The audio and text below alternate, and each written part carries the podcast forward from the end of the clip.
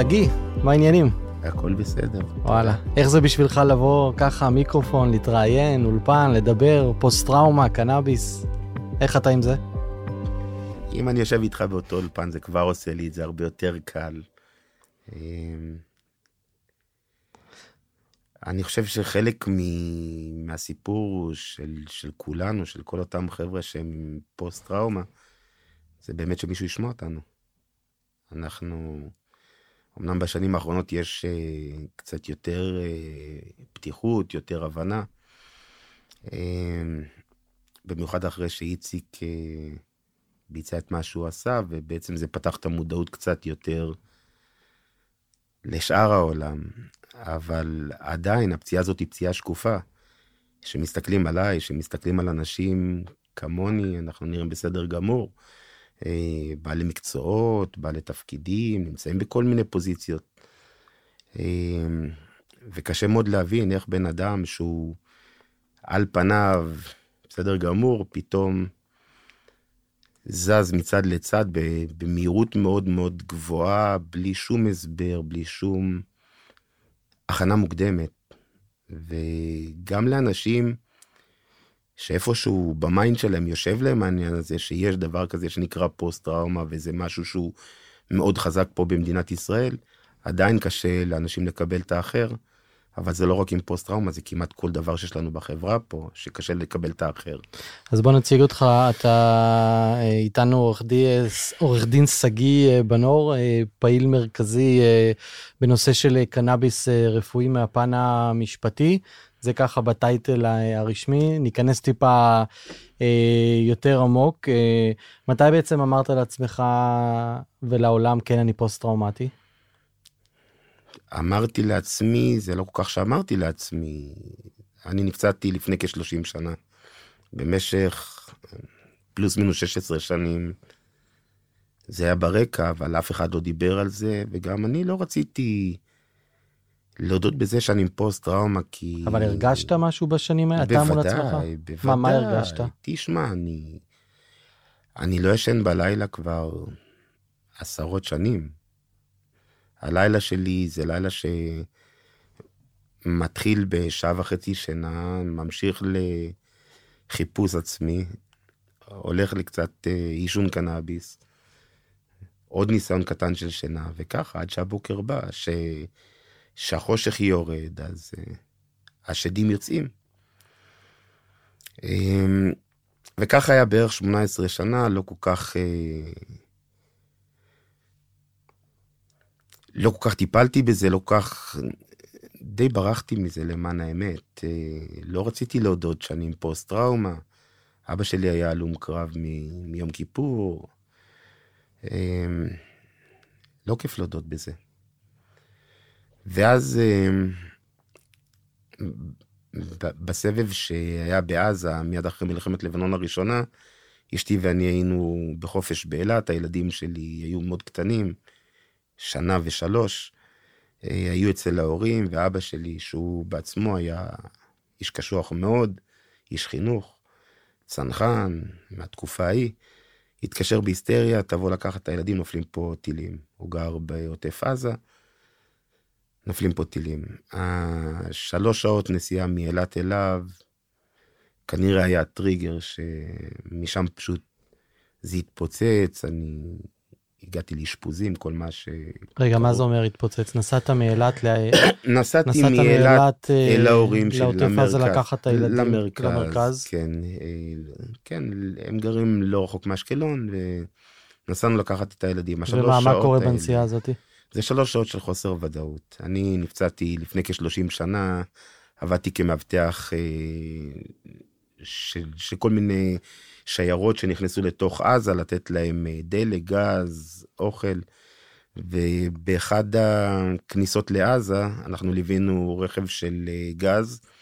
ביציאה, לגדו את הרכב שלנו, שזה היה רכב ליווי אחרון, ופשוט עברנו שם אירוע של לינץ', אני חטפתי בלוק בפרצוף, איבדתי עין, שברים בגולגולת, אה, פציעה פיזית, סך הכל ידענו די להתמודד עם זה, שיקום, מה שצריך, אבל הפציעה הנפשית די... ומה, די זה היה. מין מערב של מחבלים עליכם? כן, כן, כן, לינץ', כמו שכתוב בספר, סגרו אותנו מקדימה עם רכב, סגרו אותנו מאחורה עם רכב. שאתם מאבטחים של חברה אה, אנחנו היינו- אזרחית, אנחנו, שמאבטחים כן. חברת... היה רכב, רכב ליווי קדמי שהוא עבר יחד עם המשאית אה, גז שאנחנו ליווינו, ואנחנו היינו הרכב האחורי שבעצם אותנו חסמו בתור סמטה, אה, וזרקו עלינו מכל מה שבא ליד. נפלה לנו מכונת כביסה על המכסה מנוע, ומשם הדרך די הייתה קצרה.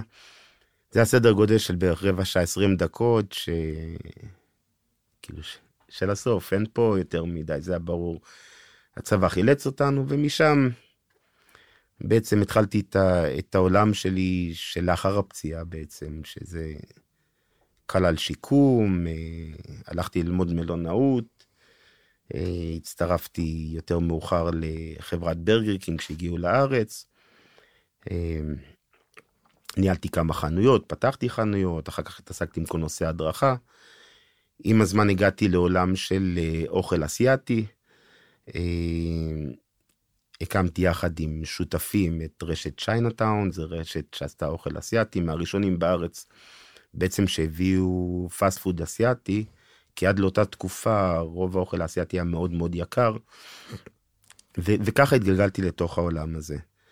אה, זאת אומרת, אם רגע ניקח את כל המסע הזה של השנים אחרי, אחרי האירוע, אז ניסית בעצם לתפקד. אפילו לעשות- די תפקדתי, אפילו די תפקדת תפקדתי, די טוב, כן. עשית עסקים, הלכת, באת, עסקים, כן, התקדמת כן, דברים, כן. ועדיין נמצא איתך השד הזה בתוך הראש שלך כל הזמן. שהוא היה קבור מאוד עמוק. אני קברתי אותו מאוד עמוק. כי א', לא רציתי להיות כמו אבא שלי, ו- ולא רציתי את כל ה... תכל'ס, סטיגמה הזאת. גם באותם ימים, ואפילו היום, אנשים שהם עם פוסט-טראומה, הם מקוטלגים כאנשים משוגעים. כאילו, זאת ההגדרה בתוך הזה, זה מחלת נפש. אה, ו... ודי ניסיתי להתעלם, אוקיי, בסדר, אז אני ער בלילה, אוקיי, בסדר, אני קצת יותר דרוך, אוקיי, אני קצת פחות אה, נכנס לקניונים. אבל זה לא לקחתי את זה בתור אישו. אבל זה משהו בתקופה ההיא שדיברת עליו נגיד, עם לא, לא, לא, קרובים לא. שלך, אף עם אחד, אף מישהו, אחד. שזה הכל אתה עם בתוך עצמך. אפילו לא עם עצמי. אפילו אוקיי. לא עם עצמי. אני, אני התמקדתי ב- בקטע הפיזי שלי, איבדתי עין, יש לי פרוטזה, אני יודע ללכת למישהו שעושה לי פרוטזה, אני יודע ללכת למישהו שמתקן לי את השברים בראש, משהו מאוד טכני, פיזי. כן. אתה שואל אותי מה נפצעת, הנה, יש לי עין מפלסטיק, קל לי להגיד. והתעסקת עם הפציעה הפיזית. זה מאוד נוח, זה מאוד נוח, אבל הפטישים דפקו בראש ממקום אחר, שלא כל כך ידעתי גם לאפיין את זה.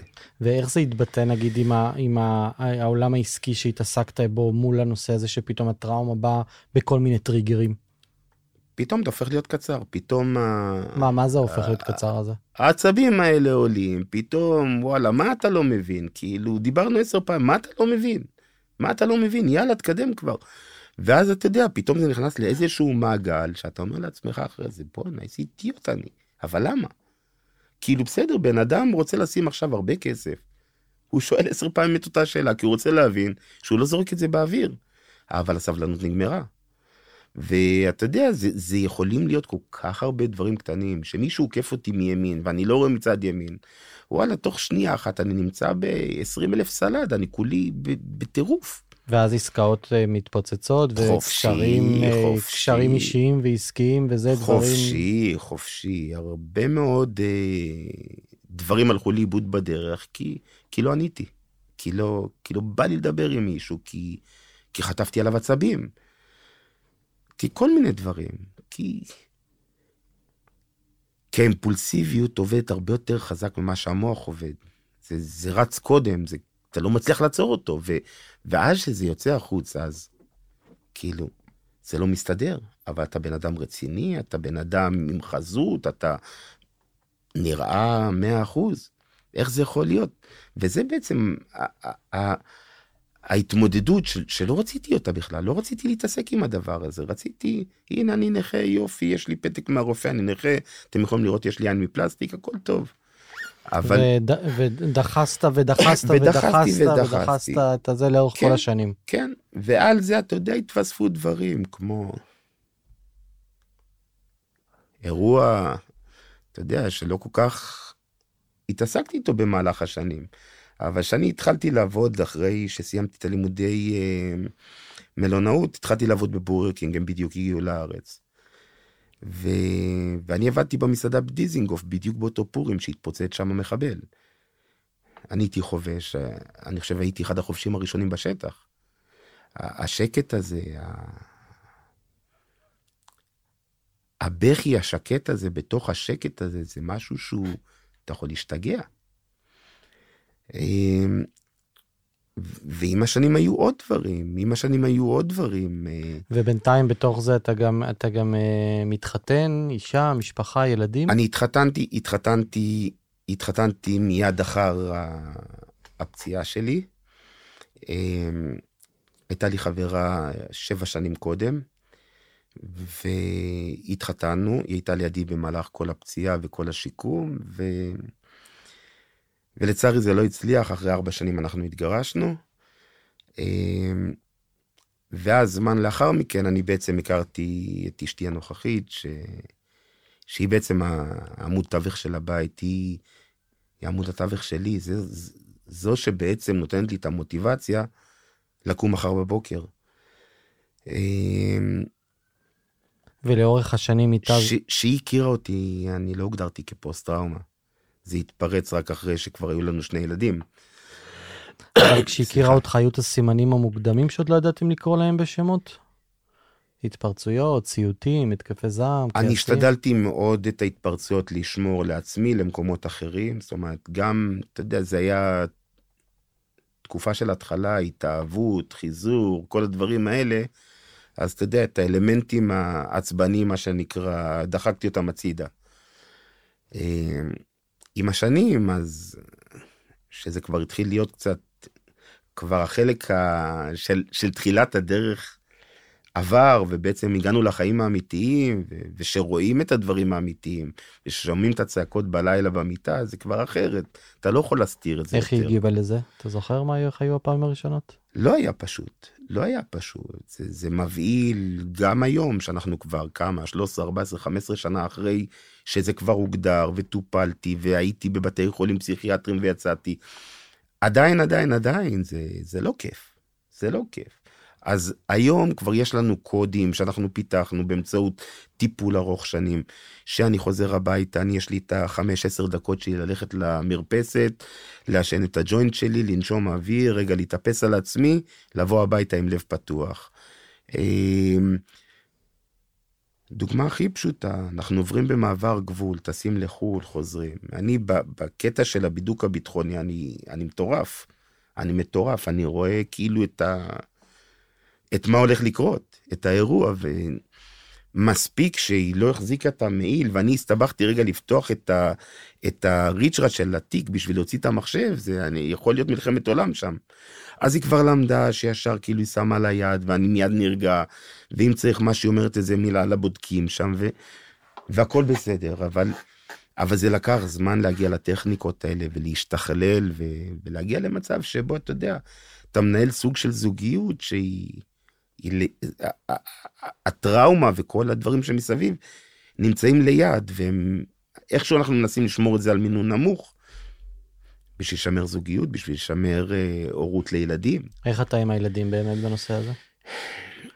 הילדים היום שהם נולדו פחות או יותר, יש או... לך ילד שהתגייס לא מזמן, נכון? כן, אני זוכר יש לי את בן ה- שהתגייס לפני כחודשיים וחצי. אה, שזה זה גם טריגר זה עצמו יותר לכל- מטריגר. לכל אחד מאיתנו. כן.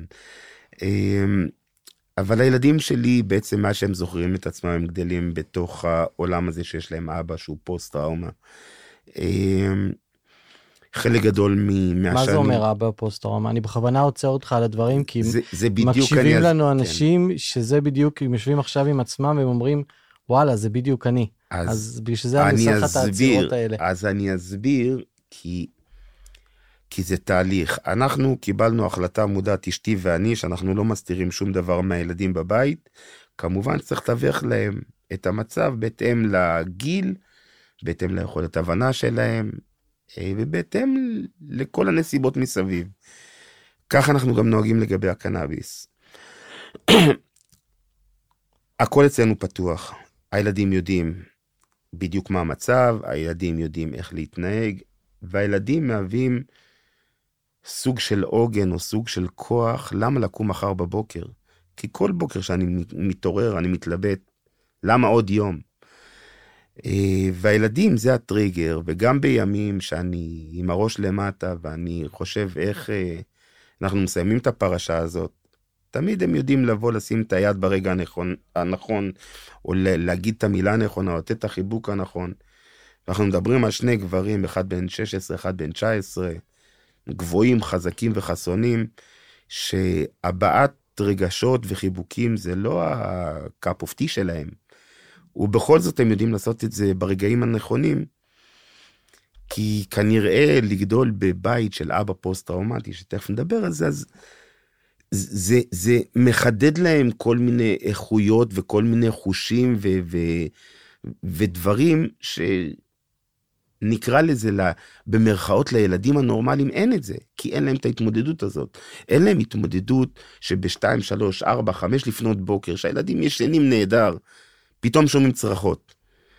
וזה צרחות של שבר, זה לא צרחות, אוי, כואבת לי הרגל, זה צרחות של שבר, מישהו מת. ואז מה, הם גם באים אליכם לחדר שינה לפעמים? לפעמים כן, לפעמים האישה, מה שנקרא, אומרת להם, הכל טוב, הכל טוב. אמ, זה יכולים להיות התקפי זעם, ש... שהבן שלי בא ואומר לי, אה, סתם משבוע שעבר, אירוע קטן, היה בינינו איזה משהו, והוא בא להתנצל. ולא הייתי מסוגל לקבל את ההתנצלות שלו, פשוט לא הייתי מסוגל להתנצל, לקבל את ההתנצלות. עכשיו, זה ילד בן 19, חייל בצה"ל, גבר, שבא להתנצל, שגם ככה זה אלמנט שהוא מאוד מאוד קשה לגברים באופן כללי.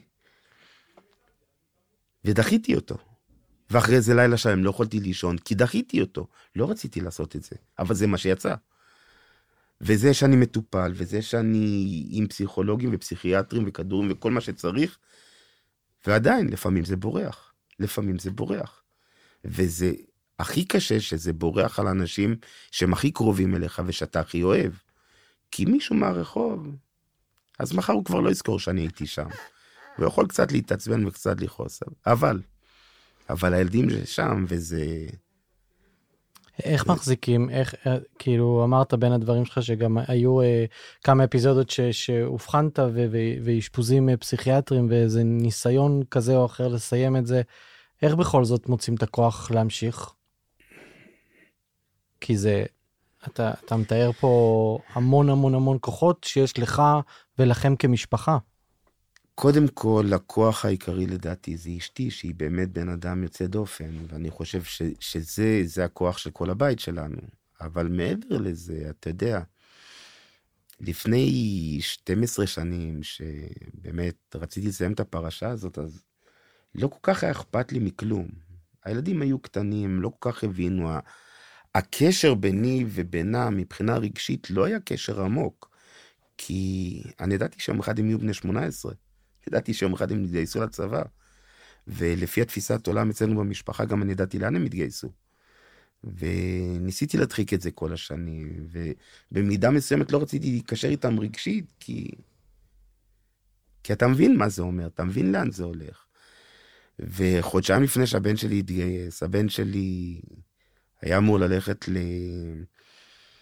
לאחת מיחידות המחשבים, הוא למד מחשבים בבית ספר, ולאחת מיחידות המחשבים של הצבא. מה שנקרא, אני ידעתי, וואלה, הבן שלי ג'ובניק, הכל טוב. ויום אחד הוא בא והוא רוצה ללכת לנחל. הוא רוצה להיות חירניק. והוא הגיע לנחל, ועם כל הרצון, הוא ילד של מחשבים, הוא לא ילד של חיר. והיה לו מאוד קשה שם, והוא עבר שם איזושהי סיטואציה שהחזירה אותי 30 שנה אחורה, לאותם 16-20 דקות ש... שהייתי חסר אונים. ושאני הייתי חסר אונים זה היה על עצמי, שאתה חסר אונים לילד שלך זה יוצא מכל פרופורציות, זה מאבד כל טיפת היגיון שיש שם. מבחינתי אני הייתי בסיטואציה שאני יכול לעלות על האוטו, או לעלות על שופל וללכת להוריד את הבסיס, כי, כי זה הדבר היחיד שעבר לי בראש. למזלי, הבן שלי ידע מה להגיד נכון, אשתי ידעה, הפסיכולוג שלי ידע, ו... ויש את הקבוצה המדהימה ש... שאנחנו פוגשים, שזה... וככה ניהלת בעצם את האירוע. ככה לגמרי ניהלתי את האירוע, הפסיכולוג שלי, דובי קצת עזר לי, אה, מה שנקרא לראות את המציאות נכונה, כי באותו רגע, אני ידעתי שאני רואה את המציאות לא נכון, אבל זה פשוט לא עניין אותי. עניין אותי עכשיו לשלוף אותו ככה החוצה. זה מה שעניין אותי. לא ראיתי את עצמי, לא ראיתי את התוצאות, לא עניין אותי מה התוצאות. לא אכפת לי מה יקרה אחר כך. עכשיו אני צריך להוציא אותו. והחוסר אונים הזה זו סיטואציה שמוציאה אותי מדעתי בכל פעם שאני מגיע אליה. אפילו לפעמים לחפש חנייה, חסר אונים בלחפש חנייה, אני יכול לעזוב הכל ולנסוע. כבר היו לי פעמים שנסענו עם כל המשפחה לאיזה אירוע או למשהו, לא הייתה חנייה, עשיתי פרסה, נסעתי הביתה. ואי אפשר לדבר איתך. אין, אין, אין. עצבים, כעס. אין, אני לא שומע, דבר לקיר, אין, אוויר. שים מוזיקה, אותו דבר. לא, לא, אני לא שומע, לא רואה, לא שומע, כלום. ואחרי עשר דקות, או אחרי חצי שעה, או אחרי יומיים, אני נרגע. ואנשים מסתכלים עליי וכאילו... אתה יודע, זה שני עולמות שונים. ואז מתוך המסע שלך בעצם אתה, אתה הולך לעולם המשפטים, נכון? באיזשהו שלב, אה, אחרי שהתפרצה לי הפוסט-טראומה, הפציצו אותי בתרופות פסיכיאטריות. שאומנם זה, זה הוציא אותי קצת מכל החרדות והמחשבות והלילות בלי שינה, אבל זה הפך אותי לזומבי. אה, הפסקתי להרגיש, הפסקתי לרצות, הפסקתי לאהוב, איבדתי את כל התחושות. ומכאן לכאן, איכשהו, אחד מהחבר'ה שהוא גם כן עם פוסט-טראומה, הציע לי להשתמש בקנאביס. אבא שלי, כמו שאמרתי לך, הוא היה איש חינוך, אצלנו קנאביס זה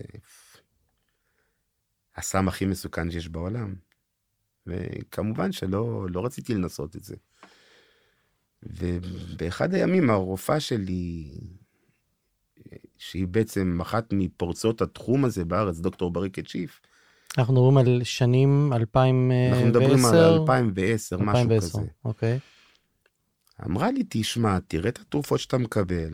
כל זה זה ערימה אחת גדולה של סמים. אתה מדבר איתי על חתיכת עשב, תנסה.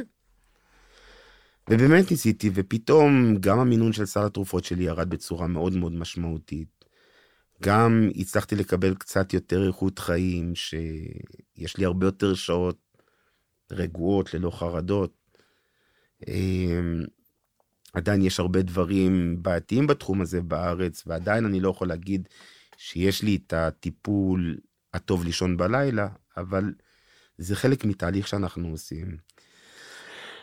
וככה בעצם הגעתי לקנאביס. באותה תקופה, כמו שסיפרתי לך, הייתי בעולם המסעדנות. ראיתי שהקנאביס זה באמת דבר שעושה לי טוב, וקיבלתי החלטה שאני הולך לשנות אה, את התחום בחיים, ואני הולך ללמוד משפטים, כי מאוד מאוד רציתי לפתוח את התחום הזה. אה, למדתי משפטים, היה לי כמה וכמה משברים מאוד קשים, בכל זאת, אדם פוסט-טראומה, בדרך כלל גם יש לו קשב וריכוז קשה, וללמוד משפטים זה, זה ללמוד קרוב ל-20 ספרים בעל פה אה, לבחינות לשכה. סוג של איירון מן, ולכן בחרתי את העולם הזה, כי מבחינתי הצלחה בלימודי משפטים הייתה להוכיח לעצמי שאני עדיין שווה משהו. אמ, וזה מה שעשיתי, עשיתי תואר ראשון, סיימתי בהצטיינות, סיימתי גם תואר שני בהצטיינות. וגם בתוך עולם המשפטים בחרתי בעצם בשני ערוצים. אחד הערוץ שלשמו הלכתי ללמוד משפטים, שזה הקנאביס, ששם כל העבודה שלי במשך למעלה מעשור היא בהתנדבות מלאה, ורק בשביל שהתחום הזה יהיה טוב. שבסוף אני אוכל לקבל את הפרח האולטימטיבי ולישון לילה אחד של שש שעות. זה כל מה שאני מבקש. לא, לא רוצה כסף, לא רוצה כלום. רוצה לישון לילה אחד, בלי חלומות, בלי פחדים, בלי צעקות. לשם אני חותר, ולכן נכנסתי לעולם הזה. והערוץ השני שבחרתי זה בעצם היה ערוץ, הערוץ בשביל להתפרנס ממנו, וזה היה עולם המשפחה, גירושים, נישואים, כל מה שקשור לדברים האלה. שזה גם, זה התחום שלדעתי הוא התחום הכי קשה מבחינה רגשית בעולם המשפט. וזה היה עוד סוג של איירון מן פרטי שאני עשיתי עם עצמי. אה, עשור התעסקתי עם זה, ו... והנה אף זה מספיק. אני, העומס הרגשי הוא גדול מדי, וזה לא, יותר לא מתאים לי. אז אם אני רגע לוקח אותך אחורה ל-2010 או 2011, ש, שמריחואנה או קנאביס היו סמים מסוכנים, ואמרת שבאת מבית כזה, ואבא ואיש חינוך, ולעשן פתאום, וזה כאילו, אתה חצי נהיה חצי פושע. נהיה נכון? פושע לגמרי. נהיה פושע לגמרי. אז איך, איך מתחילים להתקדם משם פתאום למרשם ולמשפחה? ו... בתחילת הדרך, כמו כל דבר בערך בישראל שקורה, זה התחיל מאוד מאוד עקום.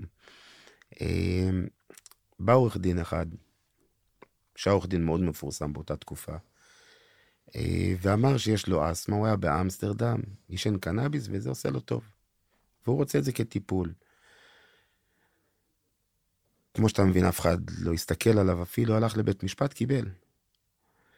ועם הזמן הצטרפו עוד כמה וכמה, ובעצם לא היה מאיפה לקבל קנאביס, כי זה היה לא חוקי לגדל. היה חוקי רק להשתמש למי שהיה לו רישיון. אז אותם חבר'ה קנו בכל מיני שווקים שחורים. באותה תקופה, תחנות של רמלה ולוד היו מאוד מפורסמות, ושם זה היה. אה, בשלב יותר מאוחר, אה, אחד מאותם חבר'ה, אימא שלו הייתה מאוד בכירה בשירותי הביטחון, והיא הייתה רוכשת לו את הקנאביס בתחנות סמים. ו... ופנינו באותה תקופה לשר הביטחון, אני חושב שזה היה אהוד ברק, והסברנו לו את הסיטואציה שבעצם היא הולכת לקנות סמים בשוק שחור לבן שלה החולה, ואם חס וחלילה מישהו ישים עליה ידיים ויבין מי, אנחנו נהיה בצרות צרורות. ובאמת מפה אני לא בדיוק יודע איך זה קרה, אם השר דיבר עם השר, או... בשורה התחתונה ניתנו מספר רישיונות לגידול עצמי, משהו בין 15 ל-20, ניתן אישור לגדל עשרה צמחים, להחזיק עשרה איחורים, 25 זרעים ו-200 גרם יבש, קנאביס, כל הזמן. אלה היו הרישיונות הראשונים. יותר מאוחר שזה התחיל קצת לגדול ויותר אנשים התחילו לקבל רישיונות, אז בעצם אה, צחי כהן שהקים את תיקון עולם, היה לו רעיון נחמד שהוא אמר, יש אנשים שלא יגדלו. כמוני למשל, אני, אין לי מה לגדל, זה לא מעניין אותי לגדל, אני מעדיף את הפרח שלי בסוף ולתת למישהו שמבין, אני יודע לעשות משפט, אני לא יודע לגדל. ובאמת הוא, היה לו רעיון מאוד נחמד, שבו הצטרפו כמה מטופלים, והוא גידל בשביל אותם מטופלים. בעצם עם הזמן זה הוביל לזה שתיקון עולם נפתחה, שהיא הייתה החברה הראשונה. אה, וככה לאט לאט זה גדל עד לשמונה חוות, שכל אותם שמונה חוות זה היו אנשים שבעבר התעסקו עם קנאביס בצורה לא חוקית, שהיו בזמן הנכון, במקום הנכון, וקיבלו בעצם סוג של מכרה זהב לגדל קנאביס למטופלים. אה, בשנת 2011 הגשנו בג"ץ שנקרא בג"ץ מתיו ונזיל, זה בעצם הנקודת מפנה בכל מה שקשור לקנאביס רפואי בישראל, אה, כי אז בעצם בית המשפט, או יותר נכון מדינת ישראל באה ואמרה שהיא מבקשת מבית משפט ארכה של שנתיים, להקים אה, סוכנות ממשלתית בהתאם לאמנה הבינלאומית לסמים מסוכנים. ובאמת ב-2013 אה, המדינה עוד שילמה 8,000 שקל הוצאות על המשפט הזה. אה, ואז ב-2013 באמת קם היקר. אה, בתחילת הדרך, דוקטור יהודה ברוך, שהוא בעצם היה המנהל מטעם משרד הבריאות לחתום על רישיונות, רצה למנות פקידה שלו לראש היקר, שהיא בעצם הייתה אחות. אנחנו כמובן מיד הגשנו בג"ץ, כי זה לא סביר שבראש מערכת כזאת תעמוד אחות. ואז הביאו את יובל, שגם שם אנחנו אמרנו זה לא סביר שרוקח יעמוד, ולכן בעצם הביאו את דוקטור מיקי דור, שהוא היה היועץ הראשי ליקר, ובעצם יש גם רופא וגם רוקח, כי בדיעבד, שאני קצת חושב על זה יותר לעומק, ולא לפני כמה שנים של כעס ו... ומלחמות, אז באמת נכון שבסופו של דבר רוקח ינהל את האופרציה הזאת, כי זה ניפוק של תרופות, אז זה מה שקורה היום בעצם. אה, עם השנים היה לנו הרבה מאוד, אה, גם מאבקים משפטיים וגם משאים ומתנים וגם הרבה מאוד הצלחות של אה, דברים שאנחנו סגרנו, מה שנקרא, מתחת לשולחן, בלי ריבים ובלי מלחמות. כי גם במשרד הבריאות באיזשהו שלב הבינו שאנחנו לא באים לריב, אלא אנחנו באים לעבוד, אנחנו באמת רוצים דברים שיקדמו את כולנו. אה, בכלל גם המדינה סביב הנושא של קנאביס, אה, לאו דווקא רפואי, יש אה, כבר הכלה יותר גדולה ואי הפללה. ו... לגמרי. אנחנו היום פעם... נמצאים במקום אחר לגמרי. לגמרי שונה, לגמרי שונה. עם הזמן זה היו הרבה דברים, עוד כמה עורכי דין שהובילו את המאבק ללגליזציה. אני בראשית הדרך סברתי שזה לא נכון לעשות לגליזציה, אבל uh, היום אני הרבה יותר פתוח לזה, מכיוון שאני מבין שהדרך של איך שזה מתנהל בצורה, שזה מתנהל בה היום, זה, זה, זה פשוט עקום. כי היום אנשים מקבלים רישיונות, או הולכים לבקש רישיונות, בעיקר בשביל להגיע לסיטואציה שהם בין לבין. יש הרבה מאוד אנשים שהם סובלים ומטופלים, שהם לא, לא הולכים אפילו לבקש רישיון בשביל לא להיכנס לאופרציה הזאת, ואז הם קונים בשוק שחור. לדברי המשטרה, אנחנו, או הרשות למלחמה בסמים, אנחנו מדברים על משהו כמו 2, 2.1 מיליון איש שעושים שימוש בקנאביס במדינת ישראל. מדברים על שוק של 30 מיליארד שקל לא חוקי. שמה שיש לנו בצד החוקי זה מה, 134? יש לנו 130 אלף מטופלים פלוס מינוס, 135 אלף מטופלים. שמטופלים עולה... עם רישיונות? עם רישיונות, הממוצע שלהם הוא באזור ה-30-40 גרם בחודש. רק בשביל שיהיה לך ככה פרופורציות, השוק בישראל היום צורך בצורה חוקית כ-4.5 טון בחודש. השוק הלא חוקי צורך בערך פי 10 מזה. לו הדבר הזה היה הופך להיות חוקי, כמו בתאילנד, תחשוב שאם היום, לפי הנתונים של המשטרה, השוק מגלגל 30 מיליארד שקל לא חוקי, עשית את זה חוקי, 15 מיליארד מיסים, יש לך עכשיו. תחשוב איזה ניסים ונפלאות זה יכול לעשות למערכת הבריאות. ועוד המון דברים שיכולים... איפה, איפה המדינה בכל התהליך הזה? ישראל זה... תהיה אמסטרדם או ש... גם אמסטרדם זה, יש איזושהי תפיסה שבהולנד קנאביס זה חוקי. קנאביס הוא לא חוקי בהולנד. אה, אסור לגדל בהולנד קנאביס, אסור לסחור בקנאביס, אסור לעשן ברחוב קנאביס, מותר רק ב coffee shops. בהולנד יש דבר שנקרא מדיניות הדלת המסתובבת, שבעצם מרגע שהקנאביס נכנס לתוך הקופי שופ, הוא חוקי, אבל עד אז הוא לא חוקי. אם השוטר יעצור את המגדל בפתח הדלת, הוא יחטוף חבל על הזמן. זה, זה מין משהו כזה 아, אה, מוזר, באמת? כן, זה משהו מוזר.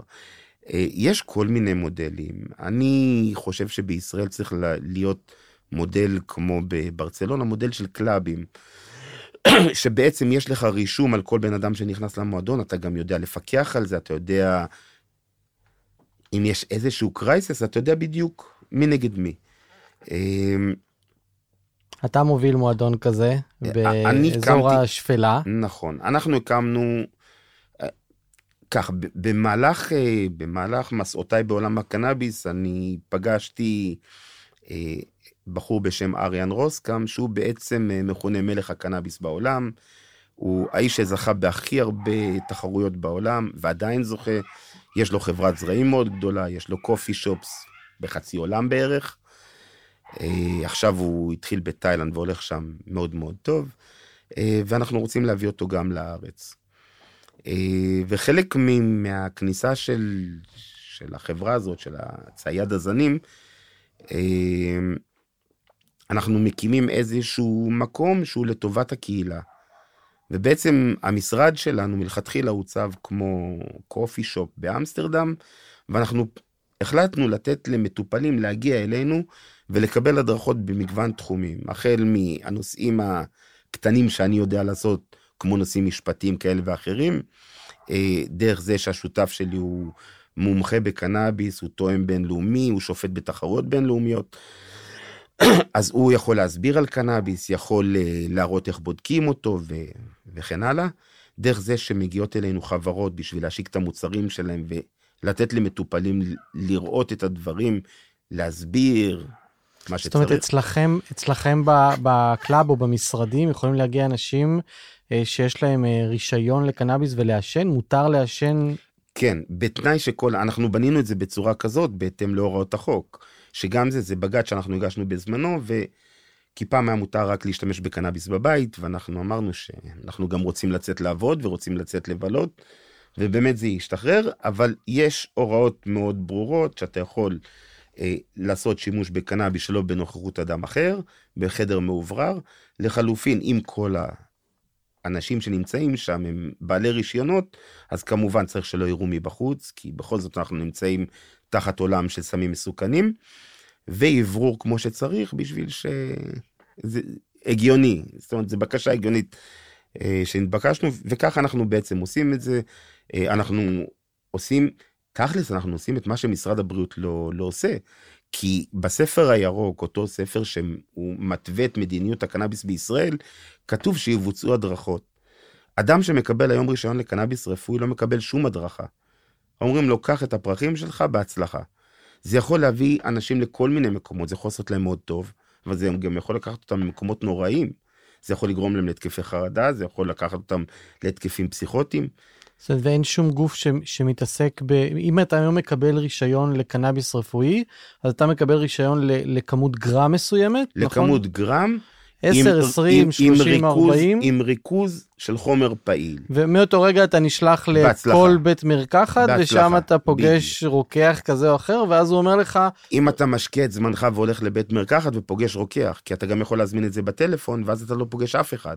אוקיי, ואז אתה הולך לדוקטור גוגל, ושם אתה לומד אה, מה שאתה רוצה, וזה בעצם ניסוי וטעייה כל אחד בתחום הזה. דוקטור גוגל זה האופציה הטובה, האופציה הפחות טובה זה שאתה הולך לחבר'ה וכל אחד דוחף לך משהו אחר לראש. אה, כן, זה המצב. אז יש כל מיני אנשים כאלה ואחרים טובים שבאמת עושים הדרכות. אה, אבל אנחנו החלטנו שאנחנו רוצים בעצם להביא את, את תרבות הקנאביס. זה, זה, קנאביס זה תרבות, זה, זה עולם, זה מוזיקה, זה, זה כמו יין, זה כמו אה, סיגרים. זה, זה, ממש עולם שיש בו התמקצעות מאוד מאוד אה, גבוהה, החל מהרגע של השתילה, דרך הגידול, ועד לרגע שזה מגיע בעצם לצרכן הסופי. בוא, בוא נחבר את זה רגע לנושא, לנושא פוסט-טראומה. יש בישראל, אמרת, אה, משהו כמו 18 אלף בעלי רישיונות. בעלי רישיונות. בעלי אה, רישיונות על, על פוסט-טראומה, אה, שזו קבוצה מאוד גדולה. שזו קבוצה מאוד גדולה, ואני מניח שיש קבוצה כמעט יותר גדולה שלא עשו רישיונות. אני מעריך שבין פי שלוש לפי חמש זאת הקבוצה ש... שצורכים אה, צורכים קנאביס אה, בצורה אה, כזו או אחרת. כן. מה, מניסיונך עם לאורך השנים, זאת אומרת, אז הבנתי שיותר קל אה, אה, לישון וזה מרגיע יותר ו, וזה, אבל ת, תן לי קצת... הפוסט-טראומה, בעולם הפוסט-טראומה אני חושב שהשיטה בישראל היא לא נותנת מענה. בעיקרון, אה, לפוסט-טראומה יש כמה מרכיבים שצריך לטפל במהלך היום. יש את הנושא של החרדות, יש את הנושא של האימפולסיביות וההתפרצויות, ויש את הנושא של השינה, וזה לא אותם נושאים. כל הנושא של להרגיע ולא להתפרץ, ובעצם לתפקד במהלך היום, יש דרך לצרוך את הקנאביס, יש זנים מסוימים שהם מאפשרים לעשות את הדברים האלה בלי שאתה תהיה עייף מדי, בלי שאתה תהיה היפר מדי. זנים מאוזנים נקרא לזה, שה-THC וה-CBD, שזה החומר הפסיכואקטיבי והחומר, ה- נקרא לזה בערך רפואי, שהם פחות או יותר שווים, אז זה עושה דברים מסוימים. יש לך חומר שה-THC הוא מאוד גבוה, יש לך חומר שה-CBD הוא מאוד גבוה, כל אחד הוא לצורך אחר. לאנשים עם פוסט-טראומה בשביל לישון בלילה, הם בדרך כלל צריכים חומרים עם THC מאוד גבוה, שלא ניתן לקבל אותם בפרחים, אפשר לקבל אותם רק במיצויים, בין אם זה השם הנפוץ חשיש, ועד לכל מיני משחות כאלה ואחרים, ושמנים, ו... ודברים אחרים, שבעצם שם ה-THC הוא מאוד גבוה. סוג ההשפעה הוא גם אחר, זה לא נותן היי, אלא זה נותן מין רוגע כזה, שלאחריו אתה יכול ללכת לישון. וזה יכול להחזיק מספר שעות. העניין הוא שכל נושא המיצויים וכל הנושא של עיבוד של הצמח זה בעצם לא חוקי. נכון שרוב האנשים עושים את זה. אם אני מקבל במרשם שלי 50 או 70 או 100 גרם, ואני אמצא את זה בבית לשמנים, אני לא רואה מישהו שיבוא ויגיד, נו נו נו. אבל אם אני מסתכל בצורה הקרה על הרישיון, אסור לעשות את זה. עכשיו, תכל'ס, זה משהו שהוא די פוגע בחבר'ה ש, של פוסט-טראומה, כי הם לא יכולים לקבל את הדברים, והם צריכים, שוב פעם, ללכת לעשות עוד פעולות נוספות בשביל להגיע לדבר הזה. אבל אני יכול להגיד לך, גם מניסיון אישי שלי וגם עם החבר'ה שאני עובד איתם ביום-יום, שרבים מהם נמצאים בעולם שלנו, של הפוסט-טראומה, שתיים, שלוש שאיפות לפני שנכנסים לאיזשהו הרצאה או לאיזשהו אירוע ש... שאתה צריך בעצם להיות בתפקוד גבוה, זה יכול לעשות את העבודה, שתיים, שלוש שאיפות, מזנים שהם די מאוזנים. אה, אם אתה רוצה קצת להיות שמח ולעשות כיף עם הילדים, אז אתה לוקח דברים שהם כאילו קצת יותר אפרים, יותר היי, אתה, כמו שאתה שותה קצת אלכוהול ותופס ראש, אז זה על אותו עיקרון. ואם אתה רוצה לישון, אז כמו שאמרנו, זה בעצם או זנים מאוד מאוד חזקים, שמאוד כבדים, שאתה ככה מרגיש כבד, או בעצם כל החשיש למיניהם והמיצויים, שזה עושה את העבודה. אה, זהו, יש... לאחרונה גם, לאחרונה גם אה, אה, אגף השיקום במשרד הביטחון פרסמו על איזשהו שיתוף פעולה עם איזה נכון, משאפים. נכון. סוג כזה שיצר עוד איזה בלבול בקרב האנשים, כי לא הבינו אם זה כן, במקום, אם זה הדבר הבא. אז, מהיום אז לא יקבלו החזרים. אני אסביר על זה, כי דווקא הנושא הזה הוא נושא מאוד מעניין. יש חברה שנקראת סייקי, שבעצם זה חברה של, או חברת בת או חברה של טבע. אה, והם השקיעו הרבה מאוד עשרות מיליוני שקלים בפיתוח משאף ששומר על אדירות 100%. זאת אומרת שאם היום אתה לוקח 1,000 ppm, 1,000 מיקרוגרם, ובעוד שבוע ובעוד שנתיים זה יהיה בדיוק אותו דבר אחד לאחד. זה המכשיר הרפואי, או זה הקנאביס הרפואי היחיד שיש בעולם שהוא באמת רפואי, 100%. זה שיטה קצת שונה, זה לא משאף כמו שאנחנו מכירים, שאתה לוקח את הפרח וגורס אותו ושם ומעדה אותו, אלא הם עושים איזשהו תהליך, והם בנו מכשיר עם, אה, סולל, עם סוללה או עם... אה, כן, עם סוללה כזאת שיש שם 60 שאיפות, כל שאיפה זה שאיפה מדודה, בהתאם למנות שאתה מקבל, וכל אה, גלגל כזה הוא שווה לעשרה גרם. שבפועל יש שם פחות מגרם אחד, אבל האפקט שלו הוא כמו של עשרה גרם. היתרון במכשיר הזה, קודם כל שהוא נראה מאוד טוב. אה, אתה יכול להיכנס איתו לכל מיני מקומות, ואנשים כמוני שמופיעים בבתי משפט, הרבה יותר נוח ונעים ללכת עם כזה מכשיר, מאשר לבוא עם ג'וינט. שדות תעופה. אה, לגבי המכשיר, אז אותה חברת סייקי סגרה עכשיו עם אגף השיקום, ממש לפני ימים בודדים, שבעצם אגף השיקום מכיר שהמשאף הזה הוא מכשיר רפואי, ובמקום, אם היום אנחנו קונים קנאביס ושולחים קבלות, מקבלים כסף, אנחנו בעצם נקבל הפניה ישירות מהפקידת שיקום שלנו, שהיא ממליצה לנו על טיפול במשאף, ומפה אנחנו לא נוגעים בכסף. אנחנו שולחים הזמנה, מקבלים משאף הביתה, מקבלים את, ה, אה, את הגלילים האלה בהתאם למרשם שלנו, והכל בסדר. לא צריכים להוציא כסף ולא מקבלים כסף. אפשר לחלק את המרשם, אפשר לקחת חלק אה, גלגלים של סייקי וחלק פרחים. בסיטואציה הזאת, כל מה שקשור למשאף ישולם ישירות על ידי משרד הביטחון ולנו אין נגיעה בכסף. כל מה שקשור לפרחים או לשמן, בעצם אנחנו לוקחים את החשבונית ומגישים בנוהל הישן. על זה אנחנו מקבלים בנפרד. משרד הביטחון לא יכול לממן לנו את הפרחים, מכיוון שזה הרבה, הרבה סוגים של מחירים. אתה יכול לבחור פרח בקופסה ב-150 או ב-350. אם נרחיב שנייה את היריעה רגע על, על קנאביס אה, רפואי בישראל, אז היה איזה אייפ כזה מאוד גדול שכל הבכירים לשעברים, אה, רמטכ"לים ומפכ"לים וניצבים, הלכו לתחום הזה, ובכל מיני כתבות בעיתונים כלכליים אני רואה שזה תחום שהוא... בסוג של, אה, לא יודע להגיד התרסקות, כי אני לא איש כלכלי, אבל... זה התרסקות לגמרי, אפילו סגרו את מדד הקנאביס בבורסה בתל אביב, כי... מה, המדד, מה קרה לחברות האלה? המדד הזה פשוט משך את כל הבורסה. מה שקרה לפני כשלוש שנים, פלוס מינוס, כן, שלוש שנים, אפריל 2019, יצאה רפורמה לדרך. חולקו עשרות אם לא מאות רישיונות להקמות חוות. כולם חלמו על אירופה שהם יוכלו לייצא ויעשו מיליונים, ואנשים, איך מישהו פעם אמר, משפך של כסף ייפול עליי. ואז הגיעה המציאות, וגילו שקנאביס צריך להבין בו, כמו בכל דבר שאתה עושה. הרבה מאוד אנשים ש... כמו הגנרלים הגדולים, אין להם כהוא זה הבנה בסיסית בקנאביס. הם באו בקטע של השקעה, ו... והרגולציה היא פה קשה. אה, היבוא מקשה מאוד על החקלאים פה בארץ, התחרות פה היא מטורפת. מכניסים לארץ כמות כמעט כפולה ממה שצריך, משמידים המון, ולכן חוות שמוציאות זנים מסוימים ב-250 שקל, שבוע אחר כך מורידות את המחיר ל-99 שקלים. המשמעות שהחוות פשוט לא שורדות, אחת אחרי השנייה הן נופלות, כי להקים חווה של 4-5 דונם זה במינימום, במינימום 20-30 מיליון שקל. צריך להחזיר את זה מאיפשהו. ולתפעל חווה בסדר גודל הזה זה כמעט מיליון שקל בחודש. אז להערכתך שוק הקנאביס הרפואי מה יתבסס על יבוא בעיקר בשנים הבאות? להערכתי לא, להערכתי 2, 3, אולי 4 חברות, חוות שמגדלות בארץ שהם עם אנשים מאוד חזקים, חלקם גם אה, אנשי אדמה, כמו שאומרים, מימים ימימה, לדעתי הם ישרדו. אה, וכן, ויהיה פה יבוא, ויהיה פה יבוא. זה בעצם מה שלדעתי יהיה.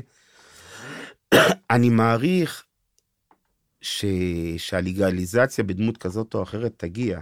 העניין הוא שבשנתיים האחרונות אנחנו סובלים מחוסר יציבות מאוד מאוד חזק ב... בכנסת, ואי אפשר להוביל שום מהלך. בכנסות הקודמות היה, הצלחנו לקבל רוב של כמעט 90 חברי כנסת לטובת קידום העניין. העניין הוא שהיה, שחלקם היו בקואליציה, חלקם היו באופוזיציה, והם לא הצביעו אחד עם השני. וחשבנו שעכשיו, אחרי שקמה ממשלה, אז שלפחות יהיה משהו יציב, אבל גם זה, אחרי כמה ימים שהתחילה הממשלה, אז דרעי כבר לא שר הבריאות, אז גם אם רצינו לבנות מולו משהו, זה לא ניתן. אז אנחנו ממתינים ש, שתהיה פה איזושהי יציבות כלשהי, שיהיה לנו עם מי לעבוד. אה, אני לוקח אותך, אני לוקח אותך רגע לסיטואציה שקופצת לי איזה תמונה בראש, אתה אומר, אתה עורך דין, אתה מגיע לבג"ץ, נגיד, אם ניקח את הקצה של זה, ולפני דיון אה, צריך לעשן איזה ג'וינט כדי להירגע. אה, ואתה משתף את השופטים בזה? אתה, אתה... יש סיפורי צבע קצת מתוך הדבר הזה? אתה רוצה סיפורי צבע? לא, כי תשמע, זו סיטואציה, בוא. כמה פרוע אתה רוצה שאני אהיה? הכי פרוע. הכי פרוע. לקראת סיום הכי פרוע. אז בוא אני אספר לך. כשהחליטו לעשות את הרפורמה, סגרו את תיקון עולם. באותו שבוע שעשו את הרפורמה, אחד מעורכי הדין שפועלים בתחום, בנה טמפלט של תביעה קטנה לכל מטופל שנאלץ לקנות בשוק שחור נגד משרד הבריאות. הגישו 600 ומשהו תביעות כאלה.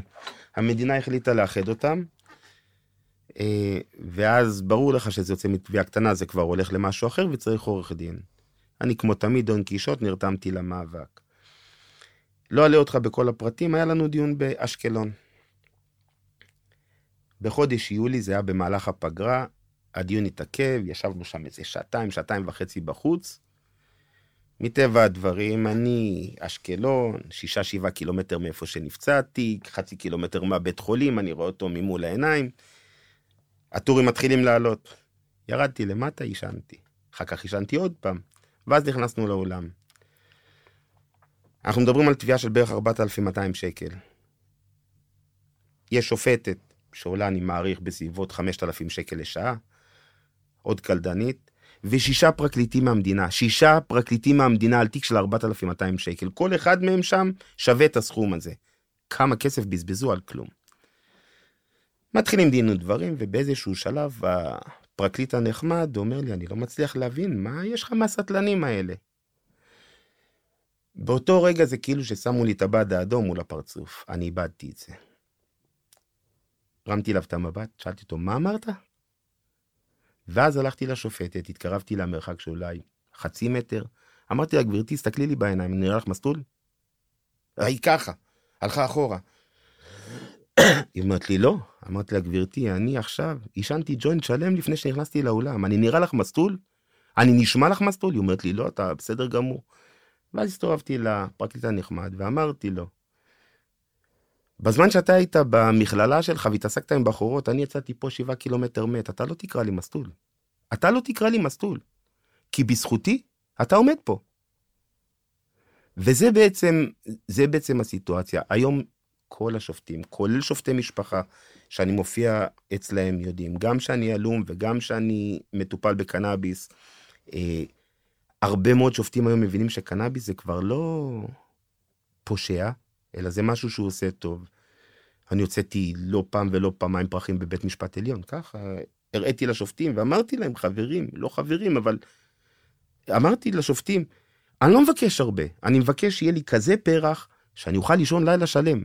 זה מה שאני מבקש, וזה מה שכולנו מבקשים היום, כי באמת, בסוף, בסוף, בסוף, אתה ואני וחברינו הטובים, שמנו חלק מהגוף שלנו, גם הנפשי וגם הפיזי, פה, שאנחנו נוכל לשבת באולם, באולפן ולדבר על החיים היפים ומה אנחנו עושים שיהיה לכולנו יותר טוב. אבל אנחנו שילמנו וכל בוקר, כל לילה אנחנו רואים את זה, מרגישים את זה ו- וכואבים את זה. אז בסוף, מה אנחנו רוצים? תנו לישון בשקט, תנו לרקוד בשקט, תנו לנו לשמוח, תנו לנו לחייך. אלה הדברים שאנחנו מבקשים, על זה אני נלחם. על זה אני נלחם. שבסוף, בסוף, בסוף, אני אוכל להזמין אותך אליי למועדון, או הביתה, או לחוף הים, ונשב ביחד, נעשן לנו, נחייך ונצחק, ונדבר על החיים. וזה בעצם המקום שממנו אני בא, זה גם המקום שאליו אני מכוון. אה, אני כן מכוון להביא את החבר'ה ההולנדים, שהמנכ"ל של החברה שלנו הוא ראש איגוד ה coffee shops בהולנד, שהוא מומחה ברגולציה, שיבוא ויסביר את הדברים מהעיניים של העולם הגדול. אתה תקים את ה coffee shop הראשון בישראל? או שכבר הקמת אותו ורק עוד לא הגענו לשם בעצם. אוקיי. אני הקמתי את ה club הראשון בישראל, שהוא באמת club שמבוסס על מודל של חו"ל. הדבר היחיד שאני לא עושה שם, אני לא מוכר קנאביס. אני מקווה שיום אחד יהיה רישיון ונוכל למכור שם קנאביס בלי שום בעיה. אמ, אבל לכאורה אנחנו, המקום הזה משמש כ club לכל דבר ועניין. גם בצורה שהוא מעוצב, גם בצורה שהחבר'ה נמצאים שם, גם בהדרכות שאנחנו עושים. הרי בכל הדרכה אנחנו מסבירים על זן כזה, על זן אחר, או על לעשות שימושים, ואנחנו גם בודקים איך זה עובד תכלס. כי שבן אדם פעם ראשונה, הנה, הבוקר היה לנו מישהו, בחור מהקיבוץ, שקיבל פעם ראשונה, בחור בן איזה 70 ומשהו. אין לו מושג מה עושים עם זה. היה חשוב לנו לתת לו פעם ראשונה לעשות שימוש בקנאביס לידינו, שאני אשמור עליו שהוא לא ישתגע לי, שהוא לא יקבל איזה תופעות שלא צריך, שלא יקרה לו משהו. היה מבסוט, היה שמח, יאללה, הלך הביתה. הנה, יש לנו עוד אחד שאני יודע שאחרי זה לא יגידו, הוא קיבל איזה סיבוב, ובגלל זה קנאביס הוא סם מאוד מסוכן. אנחנו כבר לא שם, אנחנו כבר לא שם.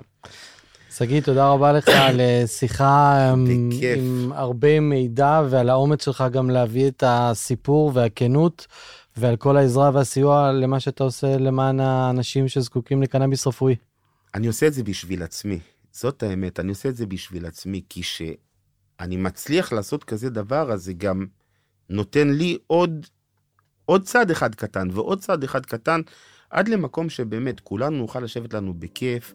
ולחיות את החיים שלנו, את, את המחיר כבר שמנו. היום אני שולח את הבן שלי לצבא, עכשיו התור שלו. אז תנו לישון בשקט כמו שאומרים. זהו. תודה רבה. תודה.